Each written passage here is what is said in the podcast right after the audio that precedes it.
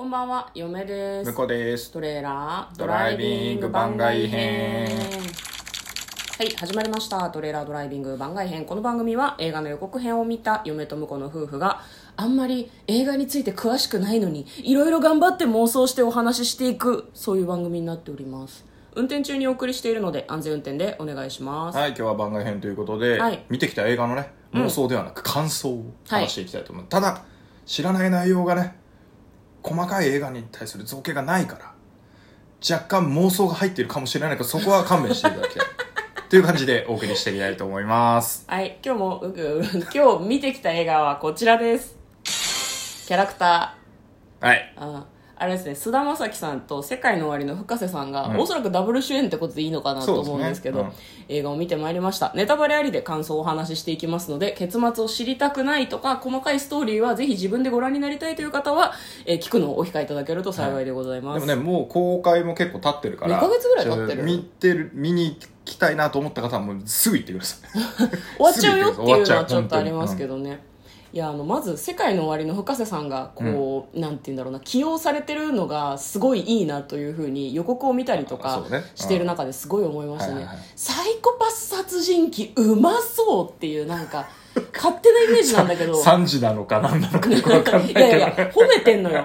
なかなかこう虚構じゃんそのドラマとかさ、映画とかってさ、うん。そういう中でちょっとその頭がいっちゃってるみたいな感じのキャラクターを演じるのって、うん。簡単そうだけどどうせ嘘ってみんな分かってるから、うん。それっぽく演じるのって難しいんだよね,、ねだからなんかあんなにハマり役でも予告見ただけでうわ怖って思えるのは本当にすごいなと思ったんだよね、なんかどどどどどどうでしたか？私はおおむね面白かったと思ってる。ああ、なるほどね。感想からいく？あの、いつもの、ほら、我々の妄想の振り返りはしなくていい。ああして？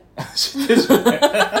ちょごめん。嫁妄想あんま頭入ってなくてさ。ああ、なるほどね。うんお願いします。妄想した時は、そう、まあ、いろいろ話したけど、あの、深瀬さんは実は、菅田将暉さん演じてる、うん。あの、漫画の作家のうん。想像とか、なんじゃないかって。そんなただ本人はちゃんといて、うん。会ってるシーンがあるから、うん。会ってはいるんだけど、うん。実はそこでもうすあのそこで僕に対するキャラクターあの僕の素敵なうん。漫画を描いてくれてありがとうみたいな、うん。お礼を言われたシーンが予告編であってね。うん。最初の殺人は本当にその深瀬さんが犯してたんだけどうん。会ったその日にうん。深瀬さんをうん。やっちまって、須田君がね？須田君がその後漫画をずっと描き続けるためにうん。殺人も犯してるんじゃないか。っていうね、うん、なんかその話題にするためなのか、うん。それとも本物の殺人犯と会ってそれをキャラクターにしてしまったせいでそのキャラクターが自分に降りて、うん。ちょっと須田君がおかしくなってる可能性もあるよねそうだね。っていう。であの見てる人たちは分からないみたいなことかもねっていう話もしたよね、うん須田君が殺人をしてるんだけど深瀬さんがまだ生きてるように描くかもねっていう。そうだね。で終盤その須田君が実は全部殺してたっていうのうん。を須田君自身も気づいてなかった。そうだね、うん。そうだからなんか最終的にはやっぱ警察と対峙しなきゃいけないから、うん。あの小栗旬さんと中村獅童さんとか結構け有名な人警察官が出てたから、うん。じゃあ中村獅童さんをやるんじゃないかみたいなうん。ラスボスは中村獅童みたいな話をしましたね。ありがとう。あんまり覚えてなかった。助かりました。じゃあ内容の方感想を話していきたいと思いまます。あネタバレあり。ネタバレありですね。はい、はい。やうん面白かったね、面白かった。いやあのなんかポップですげえかっこいいオープニングからは想像できない結構なんかしっかりとした人間ドラマっていうか。うん、あオープニングがねすごいかっこよかった。めちゃくちゃかっこよかったね。なんか最初に須田君が、まあ、その深瀬さんが行った殺人を目撃してしまうっていうところを描いてたんだけどなんかそれまでに須田君の漫画家としての苦悩とかもすごくうん。さらっとなんだけど、あーっていう感じで描いていて。あーそうそうそう。ああそっか夢を諦める瞬間って思ってる時に目撃してでそのオープニングが須田君がその殺人を目撃して現場検証にねそうそうそうそう。ところを須田君の目線目線で。すごいスタイリッシュにこう映像にしててよかったよねオープニングね、そうオープニングからは想像できないぐらい、えー何？人間ドラマだなんか心理描写をなんかうまく書いてるなっていうかうん。あのなんていうの内面をなんか語るとかじゃないのよね。うん。なんか細かいちゃんとシチュエーションとかうん。絵作りとかで、うん。そういうのしっかり見せてくれてて、うん。なんかあのふ普通のドラマっていうとあれだけどうん。なんかもっとポップな感じで作るのかなと思ってたらうん。よかったねそこそうだね。なんかその設定というか細かい表現がすごく私たちの想像をはいここでこういう想像を喚起してくださいっていうのがなんか非常に分かりやすくて、うん。なんか須田君が深瀬さんと出会った後にキャラクターの造形をこうするためにこう手書きでね漫画を描いてるんだけど、漫画家の人って多分そのデスクの上に鏡をきっと置いてるんだろうなと思うのね、うん。自分の表情を見ながら描いたりするだろうから。背後からこうカメラで撮ってるんだけど須田君がちょっと笑いながらこう深瀬さんが殺人をしてるシーンを描いてて、うん。なんか素晴らしいキャラクターに出会ったなのかそれとも須田君の中に狂気が生まれたのか見てる人がえー、どっち怖いって思えるようななんかこう、うん。なんだろうな想像できるような感じの絵だったなというふうにちょっと読んで思いますね。そういうなんか丁寧な作りが良かったよね、そうそうそうそうなんか冒頭もねその須田君が、あのー編集の人に会いに行ったりとかするんだけど、15時からの予約って言ってたけど、15時5分にはもう話終わってて、うん。ああ全然全然ああってすごい思ったよねなんか。ちょいちょい時計が映んだよね。そうそうそうそうそうそう。それもすごい上手だった、うん。時間の経過そうそう。をその説明させずに画面に映ってっから分かっちゃうんだよね私たちは、気が付くと。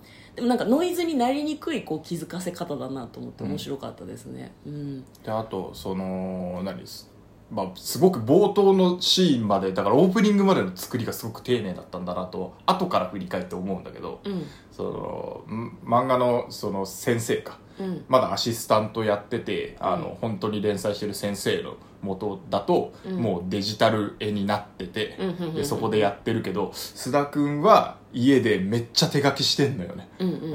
でそのシーンで須田君デジタルで作ってる先生のとこだからそこのアシスタント部屋にはデジタルのタブがあってデジタルでもやってんだよね、うんうんうんうん。で後半その須田君が今の書いてる漫画の最終回を書こうって言った時にそれまでその連載が始まったらデジタル絵で書き始めてたのに最後の最後は手書きに戻るっていうその泥臭さっていうか、うんうんうんうん。なんかそこもあの原点に戻るみたいな感じがあって気合を入れる入れたぞっていうシーン作りのためにそれ説明しないけどうん。うんあのシーンがもうオープニングの冒頭と途中でデジタルになってて、うん。で最後の最終回にはもう一回手書きに戻るっていうのがうん。なんかあの何にも説明されないけど入ってきてなんかいいなと思ったね。そうだね。セリフで説明するんじゃなくてこうなんか液タブをバーって片付けて、その画材をバーって持ってくるシーンで、うん。あ心を決めたんだなっていうふうにバカでも分かるようになってるというか。あとなんか後半、その漫画が売れてる時にさあのいいお家に住んでてさそうね。いいあの家具っていうかめちゃくちゃセンスいいのよね、うん。でそれは奥さんが、うん。あの家具屋に勤めてたっていう設定があるから、うん。そこもなんかえ急にこんなおしゃれにとかも違和感ないしそう違和感なかった。最初の冒頭の時に、うん。まだ売れない時に手書きで書いてる須田君の部屋はめちゃくちゃ汚いんだけど、うん。あの一歩部屋を出ると奥さんがちゃんとね家具選んでてねそうそうそう。綺麗になるのよね。部屋自体はなんかこう団地で外からの図だとコンクリートのこそううそうそう。壁に汚れがいっぱいついてたりするんだけど中は結構おしゃれなんだよね。そうそうそうそう。でも対比する感じとかがすごいうまくてなんかその、そう奥さんが家具屋っていう設定をこうものすごい生かしたというか、うん。おしゃれにするために無理がない設定にしたんだなっていう感じはすごいしましたよね、ですね。まあ、あと奥さんの扱いが普段なら嫁は結構気になるのね、うん。旦那さんのために尽くす嫁っていう感じじゃん、はいはいはい。もうあれはそのキャラクターとして嫁嫁っていう存在の高畑充希だから、うん。なんかそんなにその性格とか奥さんの気持ちとかそういうのは描かれてはいたけど、うん。我慢してるんだろうなとかいろいろ描かれてはいたけどさらっとなのはなんか逆にその抑制が効いていてよかったなと思いますね。う。ん。うん。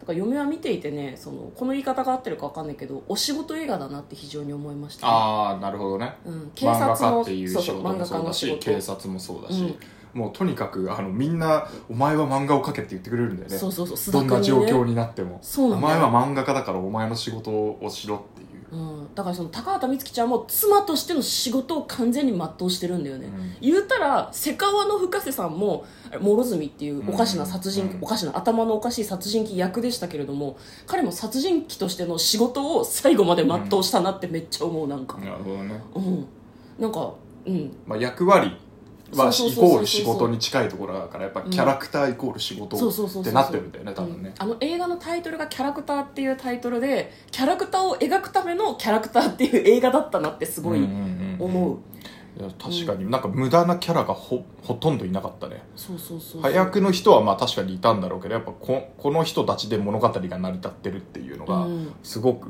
なんか全員になんだろうなちゃんとキャラがあったっていうかねそうなんだよね。役割をそれぞれの場所でそれぞれが果たしていたし説明台詞がなくてもちゃんとその絵で説明してくれてるから、それがしつこくなくてすごいなんかスッと話も入ってくる感じでよかった。全部伏線を回収する感じもあったし、うんうんこれきっと伏線なんだろうなとは思うんだけどあんまりそのしつこくない感じでね全部さらっと回収したなとはちょっと思いましたね、そうだから絵絵でね想像も、あ想像もちゃ正しく想像の方向をねうん。示してくれてたからね、うんなんか迷うことなく見れたよね。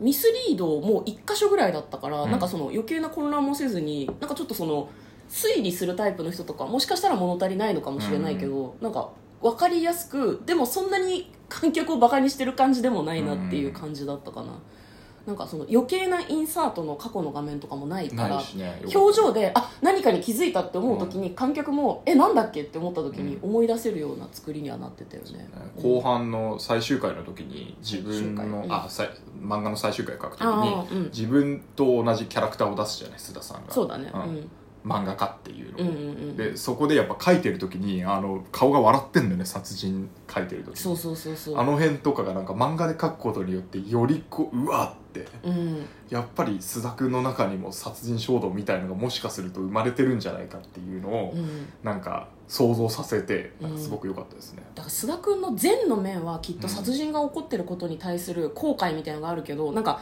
殺人鬼にやっぱりこうシンクロしている部分もきっとあったんだろうね、創作者だから、ね。